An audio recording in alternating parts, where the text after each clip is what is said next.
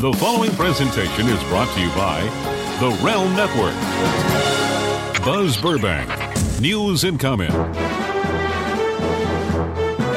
Friday, July 15th, 2016. From the One Man Worldwide Newsroom, this is free and independent news made possible when you support the shows and sponsors at buzzburbank.com. Thank you for joining me today for the best of Buzz. I'll be back with fresh news on Monday, July 18th. Until then, Realm Network editor RJ Diaz has prepared for each day a fresh collection of our favorite stories from recent months. He does a great job. I urge you to listen and I thank him for it. With all that's going on in our world, and frankly, when doesn't it, this wouldn't seem the best time to be away but I'm overdue with a visit for family, and I will be back in time to cover both the Republican and Democratic national conventions and what will no doubt be the continuing aftermath of the recent tragedies involving citizens and police.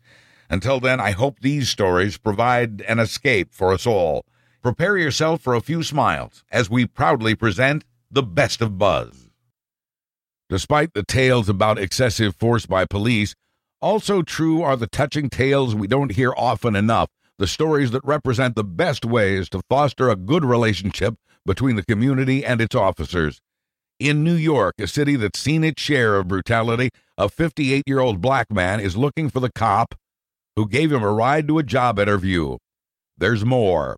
It started when James Roberts broke down in tears. He was headed for a job interview, a good job at a car rental company at LaGuardia Airport. James was so excited about the prospect, he didn't realize he had boarded the wrong bus and ended up six miles from the airport. A police officer saw James and asked what was wrong. James told him.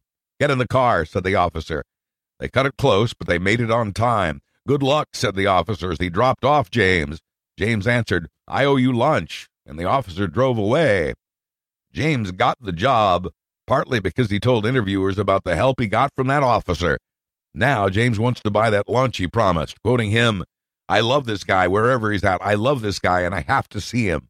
I have to. In Fort Wayne, Indiana, this week, a police officer helped a little boy tie his shoe. A photo of this went viral, and the officer is getting praise for his random act of kindness. The woman who took the picture told the officer, Not only did you help that child, you impacted others. And in Portsmouth, New Hampshire, an officer answered a shoplifting call only to find a woman who was stealing ingredients for a birthday cake for her young daughter. She'd collected a box of cake mix, a can of Crisco, and a can of frosting. The officer paid for the items, saying, I'm not going to take away a kid's birthday cake. He said he didn't approve of stealing, but quoting him, the kid shouldn't have to pay. Police officers across the country do these kinds of things every day. It should be pointed out from time to time for balance. Two teenage girls who vanished two years ago in Minnesota have been found safe and sound. They vanished during a bitter divorce and custody battle between their parents. Apparently, the mother had shipped them off to a ranch in rural Minnesota. That ranch bills itself as a nonprofit group dedicating to protecting horses and the children of abusive parents. The group says too often courts award custody of children to parents who are abusive. These girls, ages 16 and 17, were found in good health there their mother has now been arrested for their kidnapping and for denying their father his parental right. A 91 year old man in Illinois drove a car through a garage door, but it wasn't a senior moment. He did it on purpose. 91 year old Walter Thomas of Woodstock, Illinois, just outside Chicago, had only one thing on his bucket list. He always wanted to back a car through a garage door. Fortunately for him, his grandson has a friend who was about to demolish his garage anyway to build a new one. And this thoughtful grandson got his hands on a 1998 Isuzu Rodeo that was just right for the job. Everyone was curious about how that would go. Quoting Walt's granddaughter, he always wondered if the garage door would pop off or maybe tear out the door's frame. I'll save you the trouble. The door shattered, the frame stayed intact. A good time was had by all when Grandpa intentionally backed through that donated garage door over the weekend. Quoting Walt, I appreciate the kids getting together. It's nice of them to think of old Grandpa. Now, in its 15th year, it was the annual No Pants Subway ride yesterday. People around the world wear their usual hats and coats, but board subways in various cities wearing nothing below that but underpants. And shoes, of course. It's a tradition that began in 2002 with a New York comedy group called Improv Everywhere.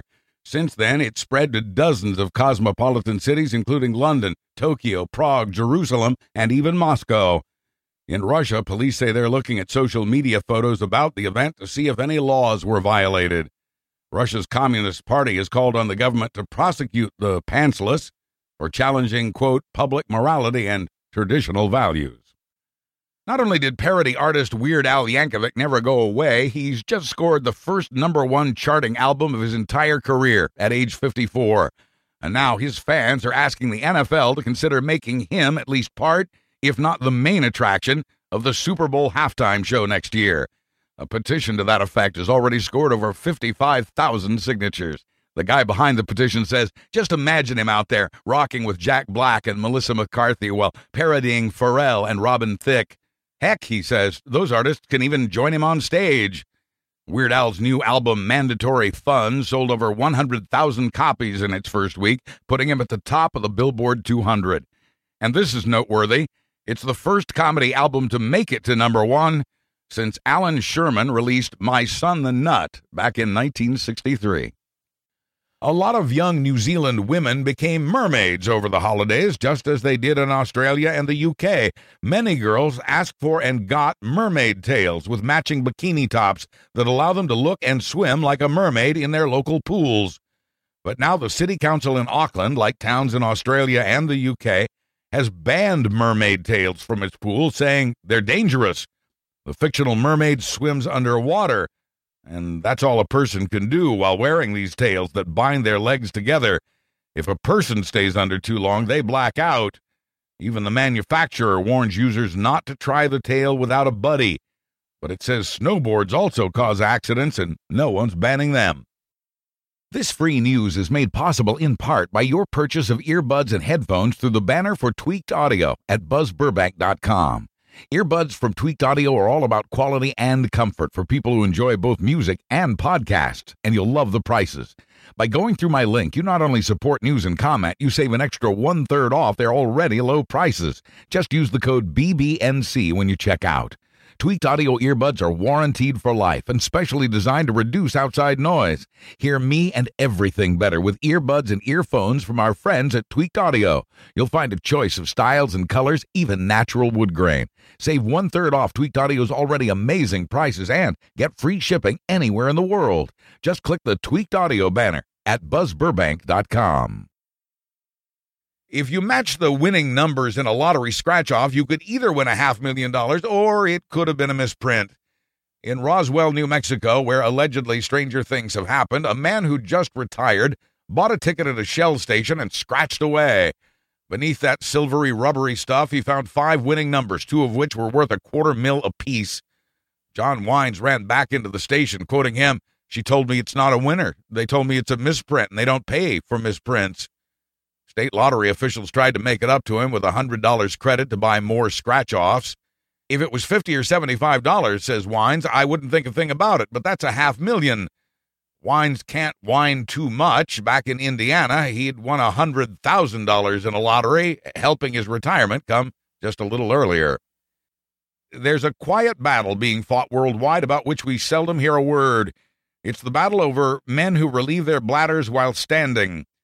Men have stood to urinate since the dawn of time, mostly because they can, and partly, according to some anthropologists, as a domination gesture. Many women have ridiculed men for this, especially since it's mostly women who clean our bathrooms. But men who sit for that function have generally had their masculinity questioned by other men. In Germany, they have words for this. A man who stands is called a stehpinkler. A man who sits is called a sitzpinkler. German men who rib others about their masculinity call them sitzpinklers. And these terms were used a lot in a recent court case in Dusseldorf, where a landlord wanted a man to be fined for standing up because of the damage it had done to the marble floor around the toilet. The judge said that if the landlord was so concerned about that floor, he should have warned the tenant about the damage his sloppy standing could do. Even a judge doesn't want to be called a sitzpinkler. TripAdvisor calls it the world's second most germ infested tourist attraction. Almost as germy as Ireland's heavily kissed Blarney Stone is the Gum Wall in Seattle, Washington. Over the past 20 years, hundreds of thousands of people have deposited their used chewing gum on that wall. Now, the city's hired a contractor to steam clean the wall. The contractor says it'll take at least three days because, quoting him, it's going to be a very large job. He calls it probably the weirdest job we've ever done. What's oddest about the gum removal is that officials have no doubt the gum sticking will start all over again once the wall is clean. Quoting a development spokeswoman, we're not saying it can't come back. We need to wipe the canvas clean and keep it fresh. So they're going ahead with the cleanup, or at least throw it against the wall and see if it sticks. The police department of Cologne, Germany was dissolving its SWAT unit because of misconduct in that unit. So, after hearing the news they were closing, the SWAT team decided to hold a barbecue outside their soon to be abandoned office and to raise a glass for old time's sake. They raised more than a glass, more than two. Long story short, they got drunk, started up some chainsaws, and destroyed the office, one of them driving a motorcycle through the hallway. Quoting officials at police headquarters, we are investigating further. Be careful what you tell a rowdy SWAT team. When a family in the Dallas suburb of Arlington, Texas opened the package they found on their steps, they were not expecting to find seven pounds of marijuana. The house had been vacant for a while. Apparently, someone was using it as a delivery address, what with marijuana still being illegal in Texas and certainly in the U.S. mail. Police and the post office are investigating to find the sender. They seem convinced the new family was not involved in any of this and was genuinely surprised. When President Obama upset people seven years ago with a comment about Americans who cling to their guns and their Bibles, it's doubtful he meant both at the same time. In New York's 70th precinct, officers have released a photo of a Bible they confiscated during a routine traffic stop. And why would police seize a Bible? It was a hollowed out Bible with a Glock 17 handgun and ammo inside, uh, A St. James version. And why did police stop this particular vehicle? The smell, they say, of marijuana, something else many Americans cling to. In New Hampshire, police caught up with a motorcyclist who was speeding on I 93 just outside Concord. Catching him got a little easier once he crashed into a guardrail on an exit ramp, but there was still a foot chase after that that lasted nearly an hour. A police dog finally helped bring him down, so the man had to be treated for injuries both from the crash and from the dog. The biker is still behind bars on $30,000 bail, facing a string of charges.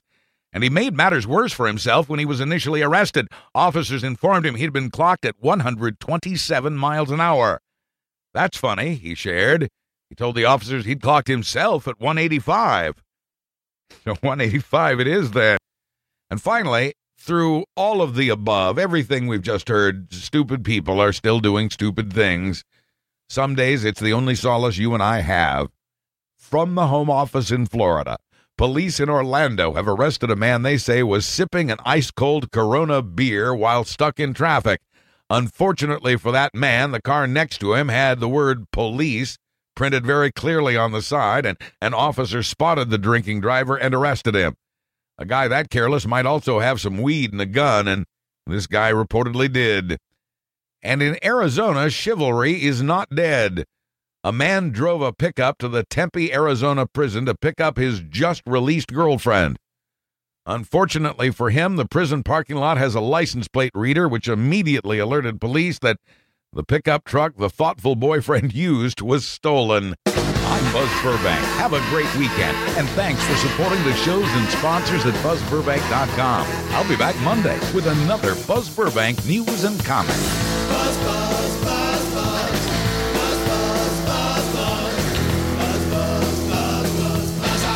The preceding presentation was brought to you by the Realm Network.